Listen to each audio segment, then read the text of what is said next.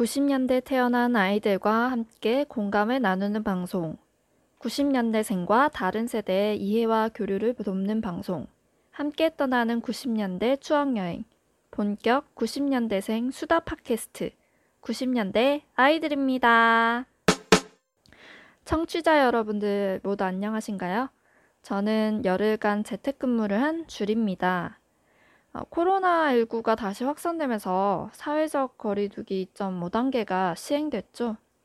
일주일 안에 잡히지가 않아서 한 차례 더 연장됐고요. 지금은 다시 2단계로 완화됐다고 그 소식을 들었던 것 같아요. 어, 덕분에 저는 처음으로 재택근무를 해봤습니다. 처음에는, 와, 집에서 일한다니 너무 좋은데? 출퇴근 시간도 없고, 눈치 볼 필요도 없고, 라고 생각했어요. 좀 아니란 생각이었죠. 생각보다 집에서 근무를 한다는 게 쉽지만은 않더라고요. 집에서 놀고 있지 않다는 거를 증명하기 위해서 끊임없이 그 회사 출근했을 때보다 더 열심히 메신저에 참여를 해야 됐고 그 메신저에 일일이 답을 하고 그 알람을 확인을 하다 보니까 그만큼 업무에 집중할 수 있는 시간도 낮아졌으니까요.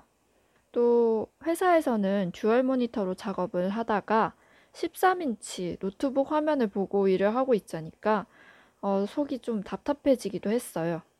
그래서 눈 뜨고 세수만 하면 출근인 건 뭐 엄청난 장점이긴 한데 어, 굉장히 생각지도 못했던 불편한 점들이 많이 나오더라고요.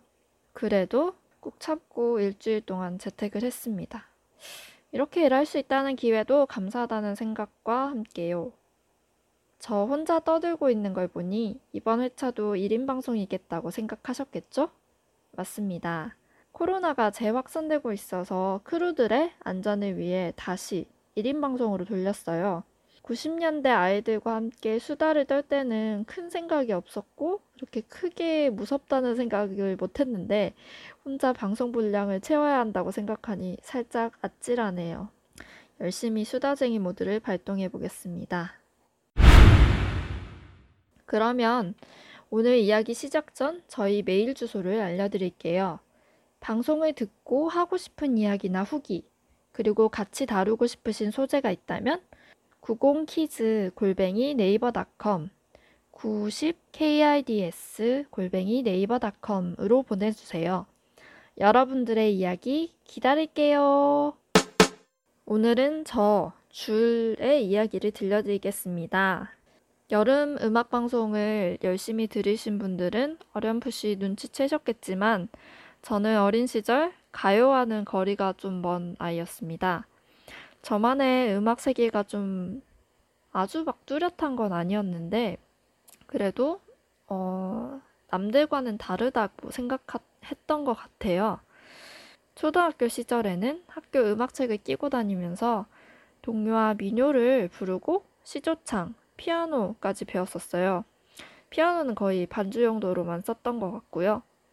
이후에는 뮤지컬에 푹 빠지고 판소리와 민요도 취미로 배워보고 기타도 3개월 정도 한번 튕겨봤습니다.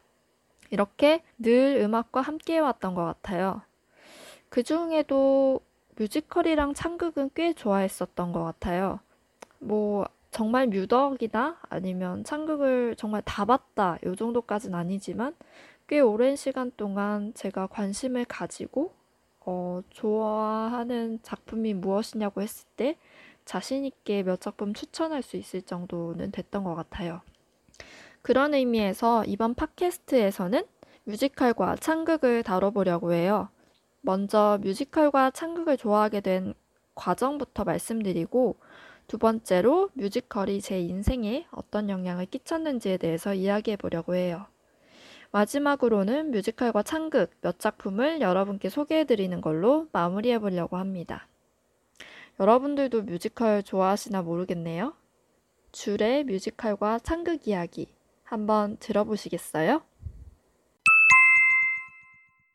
그럼 첫 번째 주제, 제가 뮤지컬과 창극을 좋아하게 된 과정 에 대해서 말씀드릴게요. 저는 뮤지컬을 초등학교 졸업하기 직전에 처음 봤어요. 제가 부산이 고향이거든요. 부산 시민회관에서 그리스 내한 공연을 봤던 것 같아요. 저희 어머니 동료분께서 제가 초등학교 졸업한다고 어, 축하 선물로 뮤지컬 공연 티켓을 보내주셨거든요. 그렇게 처음으로 그리스 내한 공연을 보게 됩니다. 정말 좀 충격적이었어요. 그 전까지는 뭐 가수를 본다든지 아니면 음악 공연, 콘서트를 거의 PC 화면이나 TV에서만 봤었는데 되게 생동감 넘치고 연기와 음악이 함께 있다는 게 굉장히 저한테는 놀랍고 좀 매력적이더라고요. 그렇게 제가 뮤지컬에 푹 빠지게 되고 마음속으로는 혼자 생각했던 것 같아요. 나는 뮤지컬 배우가 되고 싶어. 라고요. 어, 사실 그게 진짜 꿈이었는지는 모르겠지만 그 당시에는 그랬습니다. 그렇게 제가 뮤지컬을 정말 열심히 보러 다녔어요. 중학교 때는 이제 뮤지컬에 본격적으로 빠지게 된 시기죠. 그때는 명절에 용돈 받았던 것들을 모아서 그대로 거의 부산 시민회관에 다 바쳤습니다. 그리고 고등학교 때는 mp3나 pmp에 담아서 어, 열심히 듣고는 했습니다. 왜 고등학교 때는 야간 자율 학습 시간이 있잖아요. 그 야간 자율 학습 시간에 mp3로 뮤지컬 넘버를 들으면서 감상에 되게 빠지고는 했습니다. 당시에는 지금만큼 뮤지컬이 그렇게 보편화됐다고 해야 되나요? 그렇지는 않았던 것 같아요. 그래서 아이돌이나 뭐 배우가 출연하는 경우는 드물었고요. 대부분 뮤지컬 배우들만으로 구성된 어, 뮤지컬들이 많았습니다. 그리고 한국에 수입된 뮤지컬도 아주 많지는 않았던 것 같아요. 그래서 해외 원작으로 들을 수밖에 없었던 것들이 많았습니다. 그렇다 보니까 뜻도 모르고 어, 영어, 프랑스어 뭐 등등 외국어 뮤지컬 넘버를 들을 수밖에 없을 때가 많았어요. 대표적으로는 어, 위키드 그리고 The Last 5 years 그리고 스릴미 이렇게 있었던 것 같아요. 제 mp3에 있었던 뮤지컬 넘버들이요. 그 외에도 뭐 돈 주앙이라든지 뭐 엄청 다양했는데 지금 거의 그것도 10년 전 일이다 보니까 조금 가물가물해지네요. 처음에는 멜로디 위주로 듣고 계속 듣다 보면 가끔 들리는 영어 단어들이 있었어요. 계속 영어 버전으로 듣다 보면 어, 영어 실력, 영어 듣기 실력이 좀 늘게 된 건지 모의고사 영어 듣기는 따로 공부하지 않아도 되게 잘 들렸던 것 같아요. 이렇게 의외의 순기능을 발견하면서까지 뮤지컬에 푹 빠졌었죠. 그렇게 제가 뮤지컬에 빠지면서 좋아하게 됐던 배우들 혹은 뭐 지금 반가운 배우들 몇 분을 어, 말씀드리겠습니다. 저는 정선아 배우를 저, 정말 좋아했어요. 그 김준수 배우님 그 동방신기에서 활동하셨던 분이죠. 이제 뮤지컬 활동을 열심히 하시다가 모차르트에 관련된 뮤지컬을 하셨던 기억이 있어요. 그 당시에 정선아 배우께서는 아내 역할로 나왔었는데요.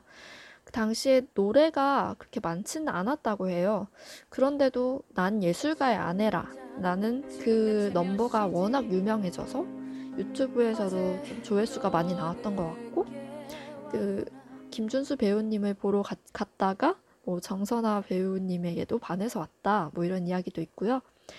뮤지컬 아이다 아시나요?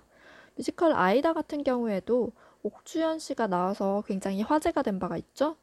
그때도 정선아 배우가 함께였을 거예요. 그 옥주현 씨도 정말 대단했지만 정선아 배우의 매력에 푹 빠져서 나오신 분들도 여러 봤던 것 같습니다.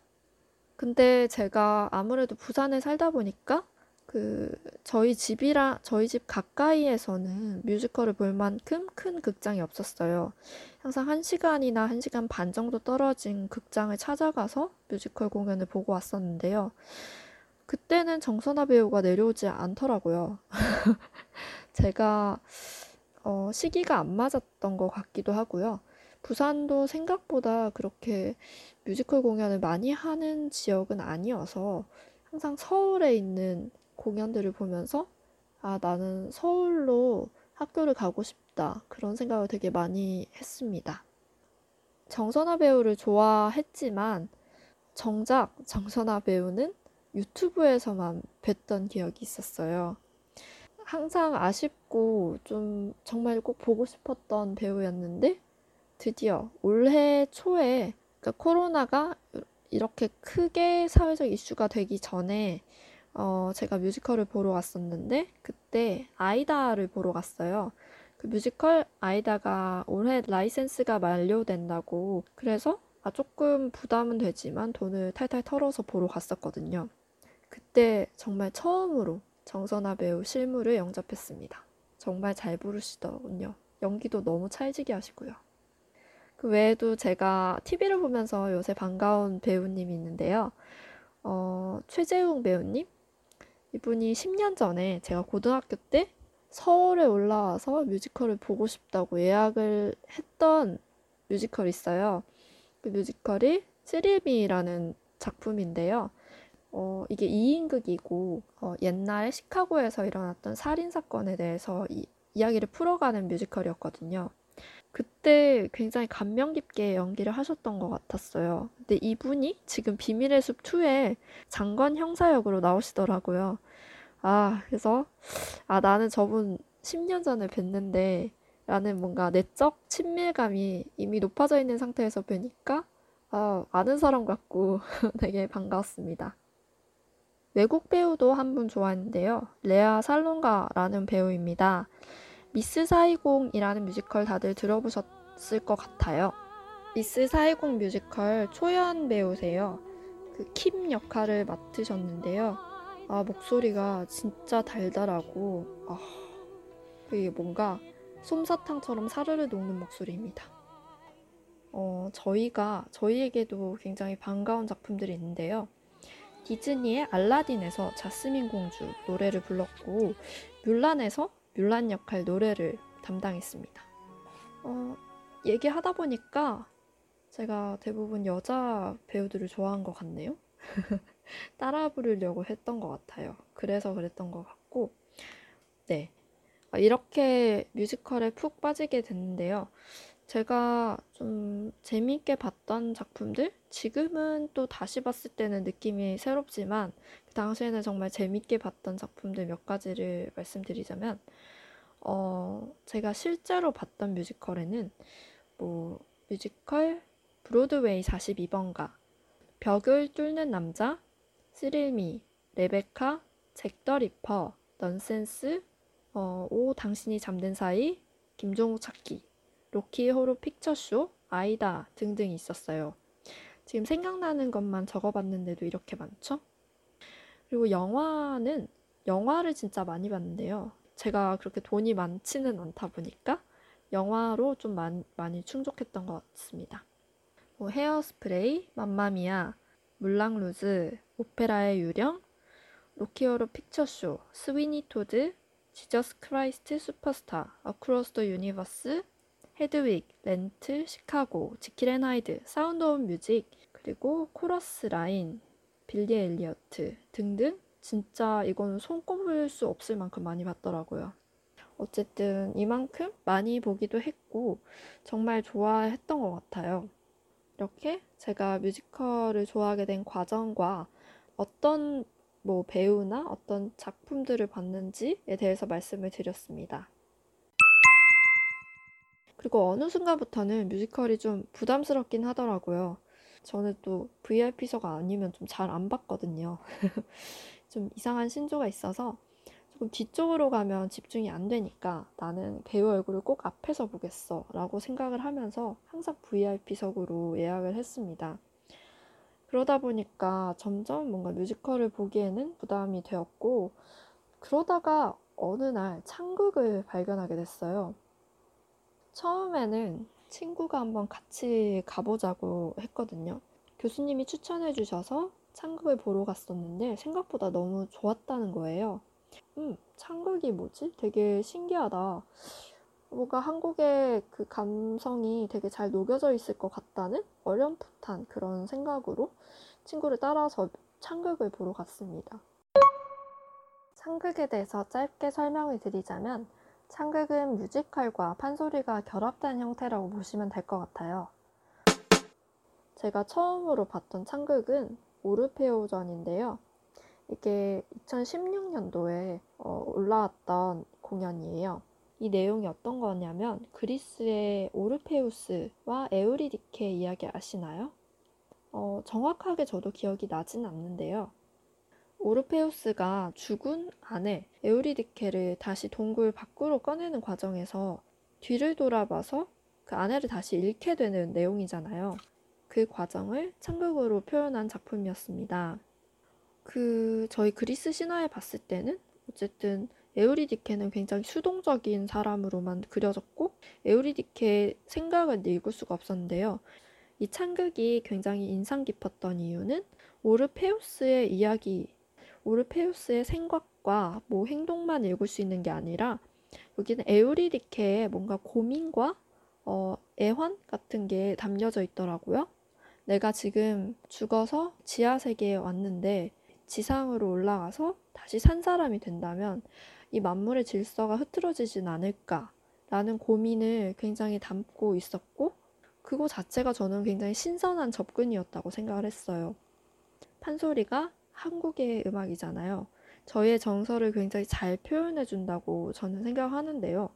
그만큼 그 뭔가 한 맺힌 목소리라든지 그 노래를 불렀을 때도 호소력이 굉장히 강하더라고요. 그래서 되게 신기한 경험이었고 그 이후로 창극을 좀 보러 다니기 시작했습니다. 그 외에 이제 흥보 씨, 트로이의 여인들, 신창극 시리즈 시, 패왕별이 등등을 보면서 제 창극을 좀 많이 접하게 됐고요. 이렇게 계속 창극을 보다 보니까요. 국악도 되게 관심이 가더라고요. 그렇게 해서 자연스럽게 저는 판소리와 민요도 배우게 되었고 이런 식으로 뮤지컬에서 시작한 게 지금은 창극 그리고 국악 쪽으로 조금 많이 관심이 많이 넘어오게 된 것 같아요. 어쨌든 저의 이렇게 뮤지컬과 창극을 좋아하게 된 과정에 대해서 말씀드렸습니다. 네, 이제 두 번째 이야기로 넘어오겠습니다. 두 번째는 뮤지컬과 창극이 제 인생에 끼친 영향에 대해서 말씀드리겠습니다. 아무래도 제가 뮤지컬을 좋아한 기간이 훨씬 길다 보니까 뮤지컬에 영향을 받았던 이야기들이 훨씬 더 많을 것 같습니다. 네, 어디서부터 말씀을 드려야 될지 모르겠는데, 저는 사실 많은 사람들 앞에서 말하는 거를 굉장히 두려워했어요. 뮤지컬을 보면서 제가 좀 영감을 받았다고 해야 되나요? 그렇다고 했던 부분은 아마 나를 보여주는 거는 꼭 말일 필요는 없겠구나. 좀 다양한 방식으로 나를 표현할 수 있겠구나를 느꼈고, 그리고 뭔가 용기를 얻기 위해서 남들 앞에 일단 나서봐야 되겠구나를 많이 느꼈던 것 같아요. 그래서 중학교 때부터 제가 수련회나 아니면 축제 무대에 열심히 참가하기 시작했어요. 제가 아직도 기억나는 게 중1 때 수련회에 가서 그 한 반에 꼭 한 팀은 공연을 올라가야 된다는 거예요. 근데 친구들은 다 하기 너무 싫어했었어요. 친구들이 너무 다 싫어하니까 아, 나라도 그럼 나가면 좋겠다 해서 제 이름을 적어서 냈어요. 그렇게 제 첫 데뷔 무대는 아기 공룡 둘리였어요. 노래는 완전 망했지만 그 말 가면을 들고 온 친구가 있었거든요. 그 가면을 쓰고 올라가니까 없던 용기가 막 생기더라고요. 혼자서 말가면을 쓰고 아기 공룡 둘리를 열심히 막 열창을 하고 막 춤도 막 추는 이상한 애가 있어요. 그러니까 막 눈길이 갔겠죠. 그러다 보니까 친구들도 특이해서 호응을 되게 막 많이 해주는 거예요. 그래서 노래는 완전 망했지만 친구들의 뜨거운 환호 속에서 공연을 한다는 것 자체가 저한테는 정말 잊지 못할 기억이었고 그 다음부터는 빠짐없이 무대란 무대는 좀 많이 나가게 됐습니다. 제가 이런 노래를 불렀던 건 노래를 처음엔 잘 부르지 못해서였어요. 무대에는 나가고 싶고 노래는 잘 못 부르겠고 근데 노래는 부르고 싶으면 특이한 노래를 찾을 수밖에 없거든요. 그렇게 또 노래를 부르다 보니까 늘었던 것 같기도 해요. 그런 식으로 저는 관종력을 많이 키우게 됐습니다. 그 관종력이 커지면서 급기야 고등학교도 그 관종력으로 정하게 됐어요. 제가 고등학교를 지방 특목고에서 나왔는데요. 거기 기숙사가 있었고요. 기숙사 그 홈페이지를 들어가 보니까 1년에 한 번 기숙사에서 축제를 한다는 거예요. 그 학교 갤러리에서 봤어요. 그 영상에 막 랩도 하고 춤도 추고 막 그런 모습을 보면서 아, 나는 이 학교 가야 된다. 이 생각으로 저는 그 고등학교를 가기 위해서 또 열심히 공부를 했습니다. 네, 정말 어떻게 좀 기승전결이 이상하긴 한데 제가 실제로 그런 루티, 루트를 따라서 동기부여를 하게 됐던 것 같아요. 좀 특이한 부분에서 동기부여가 됐던 건 맞는 것 같아요. 어쨌든 그렇게 대학에 오고 나서는 사실 뮤지컬을 거의 못 봤어요. 어, 생각보다 대학에 가니까 너무 재밌는 일들이 많은 거예요. 그 전까지는 공연만 주구장창 보러 다녔었는데, 근데 여기서는 놀거리도 너무 많고 서울에 볼거리가 너무 많은 거예요. 그런 식으로 놀다 보니까 저는 제가 왜 서울에서 대학을 오고 싶었고 뭐 이런 목적을 뭔가 잃어버린 채 그 대학교를 정말 재밌게 다녔어요. 그러면서 90년대 아이들 이 크루 멤버들과도 잘 만나게 됐고요. 그런 점에서는 정말 잘 된 일인 것 같습니다. 그러다가 어느 순간 한번 문득 생각이 들더라고요. 아, 내가 뮤지컬을 좋아했었지. 근데 왜 좋아했었지? 어떤 점에서 끌렸던 거지? 라고 되묻게 됐어요. 대학에 와서는 뭔가 갑자기 너무 큰 물에 뛰어든 것 같다는 생각이 들고 그런 기분이 드니까 즐거우면서도 한편으로는 되게 어, 내가 작아지는 느낌이 들더라고요. 그래서 대학 축제 때는 뭘 나간다는 생각도 못 해봤고 아 저기 축제는 정말 잘하는 사람들을 위한 무대야 라고 생각하고 저도 모르게 좀 피해버렸던 것 같아요. 어, 그렇게 대학을 3년을 다니고 휴학을 했는데요. 휴학하고 나서 문득 생각이 들긴 하더라고요. 어, 생각해보니까 공연을 너무 하고 싶었는데 내 뭔가 욕망을 숨기면서 대학을 다녔구나? 라는 생각이 들었고 다시 뭔가 배워보고 싶다는 생각이 들었어요. 두 번째 이제 배워보고 싶다는 챕터로 넘어왔을 때는 제가 이때는 창극에 조금 빠지기 시작한 때였어요. 그러다 보니까 판소리와 민요에 좀 관심이 갔고 판소리 민요를 취미로 한 1년 반을 배우게 됐어요. 그러다가 제가 이제 취업 준비를 하기 시작했고 어, 여기저기 지원을 넣어봤지만 좀 결과적으로는 결과가 그렇게 좋지는 않았어요. 앞으로 뭘 해야 하나 하는 생각이 많이 들 때였는데요. 그때 해외 버스킹 공고를 하나 보게 돼요. 이때까지는 다 떨어졌네. 저거는 뭔가 붙을 것 같다는 생각이 드는 거예요. 그래서 그냥 일단 어, 지원을 했어요. 다행히 결과가 좋았어요. 두 달간의 연습 과정을 마치고 유럽으로 해외 버스킹을 갔습니다. 그때 제 개인 프로그램도 준비해 갔기 때문에 어, 판소리와 민요도 한 곡 조씩 뽑았어요. 생각보다 드라마틱하진 않더군요. 오히려 그때 아 공연하는 사람들은 정말 힘들겠구나를 절실히 느끼면서 돌아다녔어요. 여튼 그렇게 해외 버스킹을 성공적으로 마치고 돌아왔어요. 그리고 저는 또 다시 취업 준비를 해서 어떻게 여차저차 해서 일을 시작하게 되었는데요. 지금 생각하면 그래요. 이제는 코로나19 때문에 뮤지컬이나 창극, 실내에서 하는 큰 공연들이 보기 어려워졌잖아요. 이게 어, 별거 아닌 것 같더라도 뮤지컬이나 창극을 보는 것 자체가 굉장히 에너지를 얻는 행동이라고 생각을 했어요. 그분들이 이 공연에 올라오기까지의 그 노력과 그리고 수많은 스태프들의 노력의 결실인 거잖아요. 그거 하나를 딱 보고 오면 뭔가 에너지를 확확 제가 받는 느낌이 많이 들었거든요. 그 감정 때문에 제가 좀 좋아했던 것 같아요. 이 답답한 시기를 잘 넘기고 저희가 뮤지컬이나 창극을 다시 볼 수 있었으면 좋겠다는 생각이 들어요. 그 공연의 힘이 다른 사람에게도 좀 더 널리 널리 전파가 됐으면 좋겠습니다. 저 뮤지컬이 제 인생에 끼친 영향에 대해서 좀 돌아보는 시간을 가졌어요. 좀 어떻게 보면 제 너무 개인적인 이야기들을 많이 했던 것 같은데요. 뮤지컬의 사소한 이런 여러 가지 요소들로 동기부여를 하면서 지금의 제가 만들어졌던 것 같아요.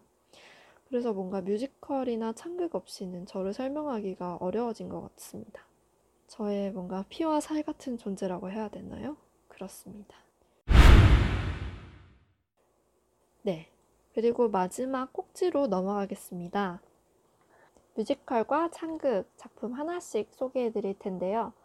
금주의 키템 코너 겸사 작품을 소개해 드리도록 하겠습니다. 금주의 키템은 저희 90년대 아이들이 이번 주에 추천하고 싶은 아이템을 자유롭게 소개하여 영업하는 코너인데요.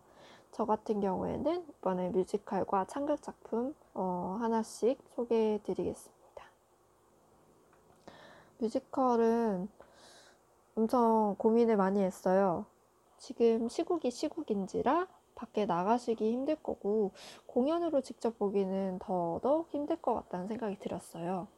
그래서 영화 위주로 소개를 해드려야겠다는 생각을 했는데요. 제가 이번 코너에서 소개해드리려고 하는 작품은 뮤지컬 렌트입니다. 뮤지컬 렌트를 간단하게 소개해드리자면 뮤지컬 렌트의 배경은요. 가난한 예술가들이 모여 사는 뉴욕 이스트 빌리지라는 곳이에요. 이게 다양한 직업을 가진 8명의 사람들이 살고 있는데요. 이 집주인 베니라는 사람이 있어요. 이 사람이 어, 이제 건물 철거를 할 거라고 하는데요. 이 건물 철거에 반대하는 시위를 하는 사람들을 막아달라고 사람들에게 얘기를 합니다. 그러면 집세를 면제해 주겠다는 제안과 함께요. 그 당시에 어, 집세가 많이 밀리고 이렇게 비루한 예술촌을 이루고 있던 그곳을 싹 쓸어버리고 세련된 문화지구로 재개발하려고 했던 거예요. 하지만 베니의 의도대로 되지는 않습니다. 건물 철거 반대 시위의 중심에는 모린이라는 사람이 있습니다. 이 모린을 사랑, 사랑하는 여러 예술가와 젊은이들이 힘을 합쳐서 오히려 건물 철거를 막아낸다는 내용인데요. 독립영화 감독을 꿈꾸는 사람도 있었고요. 스트립 댄서도 있고, 마약 중독에 걸린 사람들, 뭐 동성애자, cross dressing, 다양한 사회적 약자인 사람들의 모습들을 그려내고 있는데요. 이 사람들 간의 유대를 그린 뮤지컬 작품이라고 할 수 있습니다. 노래도 되게 좋아요. 첫 시작 노래가 Seasons of Love라는 노래인데요. 많이들 들어보셨을 거예요. 이런 식으로 시작돼요.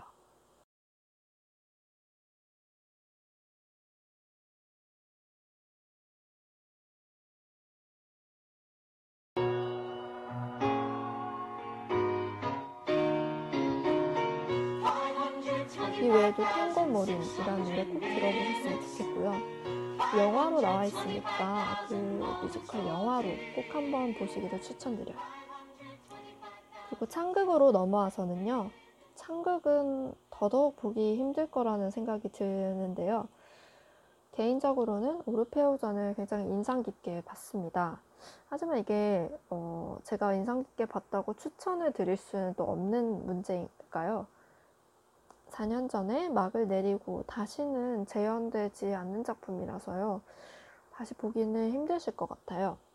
그래서 제가 유튜브로 간단하게 접하실 수 있는 작품을 소개해 드리려고 하는데요. 이게 전체 내용을 다루고 있진 않지만 짤막하게 창극의 맛을 좀 느낄 수 있고 창극의 매력에 빠질 수 있을 만한 어, 영상을 하나 준비했습니다. 장서윤 씨의 동물농장입니다. 동물농장은 다들 알고 계실 거라고 생각해요. 조지 오웰의 소설인데요. 동물들이 혁명을 일으키는 내용이잖아요. 동물들이 농장 주인이었던 존슨 씨를 쫓아내고 자신들만의 뭔가 왕국을 설립하면서 동물 농장이 탄생하게 되는 이야기입니다. 그 이후의 이야기가 좀 중요한데요. 어, 그 안에서도 계급이 나뉘기 시작해요. 처음에는 모두가 평등하다. 사람이 아니라 동물들은 평등하다라고 여러 조항으로 시작을 했지만 결국엔 이게 계급 사회의 모습을 띠게 되고 불평등이 재발하는 모습을 띱니다. 그런데 이게 창작 판 소리로 만들어졌더라고요. 이게 엄밀히 말해서 창극은 아니지만 이 창작 판소리를 보시면 창극에서 접할 수 있는 노래를 좀 간접적으로 경험해 보실 수 있을 것 같아서 추천드려요. 장서윤 님이 그 동물농장 하이라이트 부분을 좀 개작을 했는데요. 직접 작창을 하시고 소리까지 합니다. 새로우면서도 익숙하기도 한 멜로디에서 계속 보게 되는 그 마력의 영상입니다. 네, 뮤지컬 영화 렌트. 장서윤 님이 개작하신 창작판 소리 동물농장을 추천드렸습니다. 네, 이렇게 오늘은 제가 좋아한 뮤지컬과 창극에 대해서 이야기를 나눠보았는데요. 어떠셨나요? 좀 말이 길어졌죠? 제 삶과 떼어놓을 수 없는 두 가지 소중한, 저에게 정말 소중한 것들이라서 좀 말이 많아졌던 것 같습니다. 처음에 제가 걱정했던 게 무색해질 만큼 길게 이야기를 했네요. 혹시라도 뮤지컬을 좋아하시거나 창극 같은 걸 좋아하셨던 분이 있으시다면 꼭 댓글 남겨주세요. 어, 제가 또 못 봤던 작품들도 많을 테니까요. 좋아하셨던 곡들을 소개해 주셔도 되고요. 좋아했던 배우나 작품 등등 저와 함께 뮤지컬에 대해서 조금 더 이야기를 나누시고 싶으신 분들은 댓글창을 이용해 주시면 감사하겠습니다. 여러분들은 어떤 이야기를 좋아하시고 어, 어떤 것에 많이 영향을 받고 사셨나요? 여러분들은 자신의 삶을 이야기하면서 빼놓을 수 없는 무언가 한 가지를 가지고 계신가요? 모두들 하나쯤은 있을 거라고 생각하는데요. 여러분들의 이야기도 굉장히 궁금해지네요. 오늘의 90년대 아이들의 이야기는 여기까지입니다. 다음 회차에서는 콩님이 호스트로 나와주실 건데요. 아이돌을 주제로 여러분들과 이야기를 나눠볼 예정입니다. 관련해서 저희와 함께 나누고 싶은 이야기가 있으신 분들은 메일이 있죠. 90kids 골뱅이 네이버닷컴 90kids 골뱅이 네이버닷컴 여기로 사연을 보내주세요. 여러분들과 함께 소중한 추억을 나누고 싶어요. 공유하고 싶은 추억이 있으신 분들은 메일이나 댓글 꼭 남겨주세요. 그럼 지금까지 90년대 아이들이었습니다. 안녕!